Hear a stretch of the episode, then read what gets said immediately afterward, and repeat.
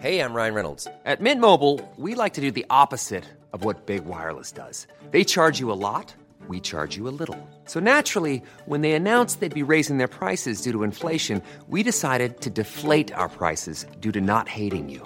That's right. We're cutting the price of Mint Unlimited from thirty dollars a month to just fifteen dollars a month. Give it a try at mintmobile.com slash switch. forty-five dollars up front for three months plus taxes and fees. Promo rate for new customers for limited time. Unlimited more than forty gigabytes per month slows. Full terms at mint mobile dot com.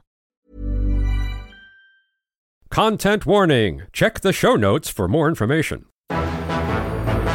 It's April sixth, eighteen eighty-nine, and another remarkable event is about to be uncovered by Ariel, Rebecca, and Ali, the Retrospectors.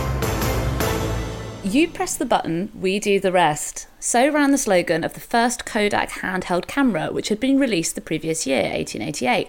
However, early customers were not always happy with the fragile, poor quality paper that the film was printed on. And that was all about to change because on this day, George Eastman filed a patent for the first ever celluloid roll film, forever changing not just photography, but also kind of inventing the movie industry. And the patent reads, "Be it known that I, George Eastman of Rochester in the county of Monroe in the state of New York, have invented certain new and useful improvements in machines for forming flexible photographic films." And it really made me think, like, there are so many important patents that are really just iterations rather than radical new inventions, but go on to make people, you know, the equivalent of a multi-billionaire for their age. Yes, the story of Kodak in particular is a series of incremental improvements from the day when Eastman had the idea of developing gelatin at home to improve the way that dry plates work in photography. And if you take each incremental stage, as many photography blogs on the internet do, and I've been balls deep in them for the last week, you can get a little bit... Um, you got too over- into this, Ollie.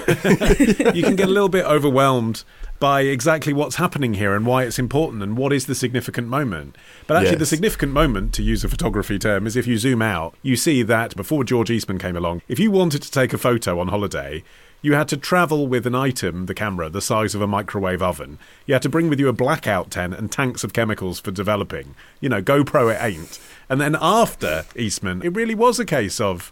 Um, what was the slogan again? You press the button, we do the rest. There we go. It was that. Yeah. It's, and I mean, that sounds like a glib slogan, but actually, they were not kidding. They did do the rest. You know, the original cameras that went on sale in eighteen eighty-eight, they came preloaded with film. I think there were about one hundred slides of film in there. And the whole contraption then had to be sent to the Kodak factory, where they would remove the film, develop all your photos, and then return the camera, which had now been reloaded with new film. It would all be sent back to you. So, I mean, that wasn't just a slogan. They were actually doing a lot in this process. The first camera was shaped as a parallelepiped, which I really just wanted to get in yeah, just so that I could say parallelepiped. Uh, but that is apparently a three D shape whose faces are all parallelograms. So it's basically kind of a cube that's been pushed over. But so much else about it, apart from the fact that it was this weird shape, is recognizable to us. It had this fixed focus lens and a, a thing that acted as a sort of viewfinder, even though it wasn't a, a viewfinder. And then it had a rotating key at the top to advance the film,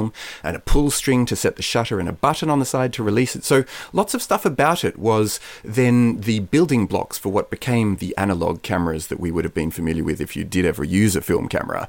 And that has given birth to then the digital camera, though in a sort of tortured way that didn't necessarily benefit Kodak. But it did give birth directly to the disposable camera, didn't it? Basically a disposable camera, except they send it back to you, which actually True. Is a disposable camera that most of us would prefer to use these days, That's isn't it? Eco-friendly, yeah. I mean, I sort of always assumed that that idea must have come about in like the late seventies or something from Fujifilm, but the, you know the whole concept, the, the the apparatus is a disposable camera, but a hundred years earlier, just you know bigger. The other bit of the ad that I found interesting was that it said it's convenient to carry as an ordinary field glass. And I was like, what's a field glass? Apparently that's binoculars. It's an interesting comparison, isn't it, though? Because it's an item that the average person might have carried on a hike. The idea being that before you had a pocket camera, the closest you could have was a device which you could use to look at the view. And then once you put the device away, the view was gone forever. Yeah. Go, ooh, I'd like to have been able to look at that again. It is extraordinary marketing. And the price point was absolutely right as well. I mean, he could have charged whatever he wanted, but you got one hundred shots for ten dollars. That's such a simple message that, you know, one hundred forty years later or whatever we are, it still resonates, doesn't it? Like that's... I mean, I guess that's like fifty quid now, but when you think what people pay for an iPhone contract, that's what you pay, isn't it? fifty pounds a month for something that revolutionary. Take yeah. a photo, keep it with you, one hundred a month. It's brilliant. Apparently he'd been inspired by the razor and blades business model, where you sell the apparatus itself, the, the razor, for a comparatively low price, and then you hoik up the, the margin on the other bits. So in his case, particularly, you know, the, the blades are the equivalent of the film and the chemicals and the paper. And so, you know, you continue to sting people once they're in your... You'd now call it an ecosystem, wouldn't you? Eastman perfected the formula with the Brownie camera that was first released in nineteen hundred. There were various models you could buy, but the basic one was made of cardboard, and it was obviously then incredibly cheap, and it was really what put cameras basically in everyone's pocket. But it's, it's almost that sort of Steve Jobs thing, isn't it, of understanding what the public want and, like, knowing that you can't underestimate the public's inability to operate technology.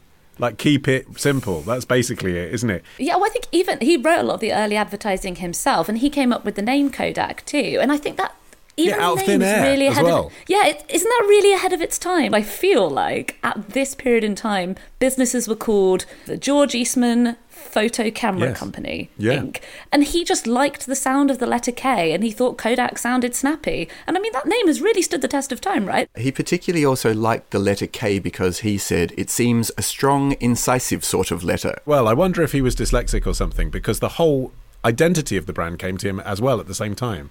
The yellow, which again, like around the world still, even in the age of digital photography, millions of people know the word Kodak and know that yellow logo. His vision was so ahead of its time as well. You know, from this vantage point, if you can imagine the amount of foresight you would have to have in an era where photography meant something that the average person might do once or twice in their lifetime, and it yeah. meant going into a room with a man with a massive camera on a tripod, yeah. to a future where you might just be going out somewhere with the family and you put your camera in your pocket to take snaps while you're out there. Like, that is such a huge transformation, and mm. he had that in his head that that was going to happen. Well, the other astonishing thing that his inventions gave way to was that roll film was the basis of motion picture film stock, which uh, came about in eighteen eighty-eight. And in eighteen eighty-nine, he offered the first film stock, and by eighteen ninety-six, he became the world's leading supplier of film stock internationally. So it really was this other sideline business that took off for him. Yeah, I mean, particularly celluloid, because what had been missing was roll film, and that's opposed to, obviously, before you'd have a single plate that you'd put in your gigantic gigantic square camera, and each photo would be a plate.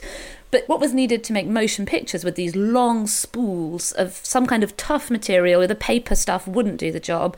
And so it was the invention of this celluloid film which enabled Thomas Edison to make the first kinetoscope, which is the forerunner of the modern motion picture camera. And once again, Eastman showed this foresight. I mean, before he filed this patent in April, as early as February, he presented samples of this new rollable celluloid film to the board of directors, where it generated great enthusiasm. And in March, he wrote to a friend, "The new film is the slickest product that we ever tried to make, and its method of manufacture will eliminate all of the defects hitherto experienced in film manufacture. If we can fully control it, I would not trade it for the telephone." There's actually probably a reason that Eastman says "if we can control it," which was that there was a bit of a patent battle over this, due to the fact that Eastman did not invent celluloid film himself. It had actually been invented two years before this by a guy called Hannibal Goodwin, who was a clergyman from New Jersey and an amateur photographer. He filed the first application for celluloid rollable film. The problem was he was self-taught, and his patent was really difficult to understand, and it ended up sort of lingering in limbo. And in the meantime, Eastman and a Kodak chemist called Henry Reichenbach filed their own patents that were successful, and this ended up being contested for eleven years. Goodwin was eventually granted a patent when he died, and after another eleven years in nineteen oh two, they won five million dollars. In fairness, like, Goodwin didn't matter. But it comes back down to that marketing now, doesn't it? You know, when you say, oh, he was self-taught. I mean, Eastman was self-taught. Eastman was making his first dry plates in his mother's kitchen. He just understood how to market it to people. And sometimes that's the edge, isn't it? That's the... The self-promotional bit is the bit that's missing, particularly from scientists when they discover something that can make all the difference. He's also perhaps one of the most famous kind of big league American entrepreneurs to have committed suicide. He got lumbar spinal stenosis, a narrowing of the spinal canal, couldn't stand, uh, and killed himself. And his death certificate reads, Suicide by shooting self in heart with a revolver while temporarily insane. Yeah, and his last words that were reported all around the world were from the note that he left, which read, "To my friends, my work is done. Why wait?" And it's ironic, really, because this was obviously, from Eastman's perspective, he'd had enormous success, but Kodak would still go on. I mean, it hadn't reached the peak of its powers yet. I think we should, though, address the elephant in the room for Kodak as a business, which was their misstep, I think it's fair to say, around digital photography. Yeah. You might just be thinking, if you've got a casual awareness of this, like, oh, it's a shame, you know, they invented film, but they just didn't see the digital revolution coming. No, they saw the digital revolution coming and invented the world's first digital camera yeah. in nineteen seventy-five, and then decided corporately not to tell anyone about it because it might kill their business. Oops. Did you see the pictures of it? It stored images on a cassette tape. It actually looks like a cassette player, but I think the crucial part is, given that Kodak could put a camera in everybody's pocket, was that it weighed three point six kilos. Well, it was the first one, but it was the first one twenty years before everyone else. You're going to need celluloid pockets if you're going to carry that around. Tomorrow. This is Turpin. This is his pseudonym. He's in the Beverley House of Correction in Yorkshire. Go hang him. It's just too wild. Love the show? Support the show.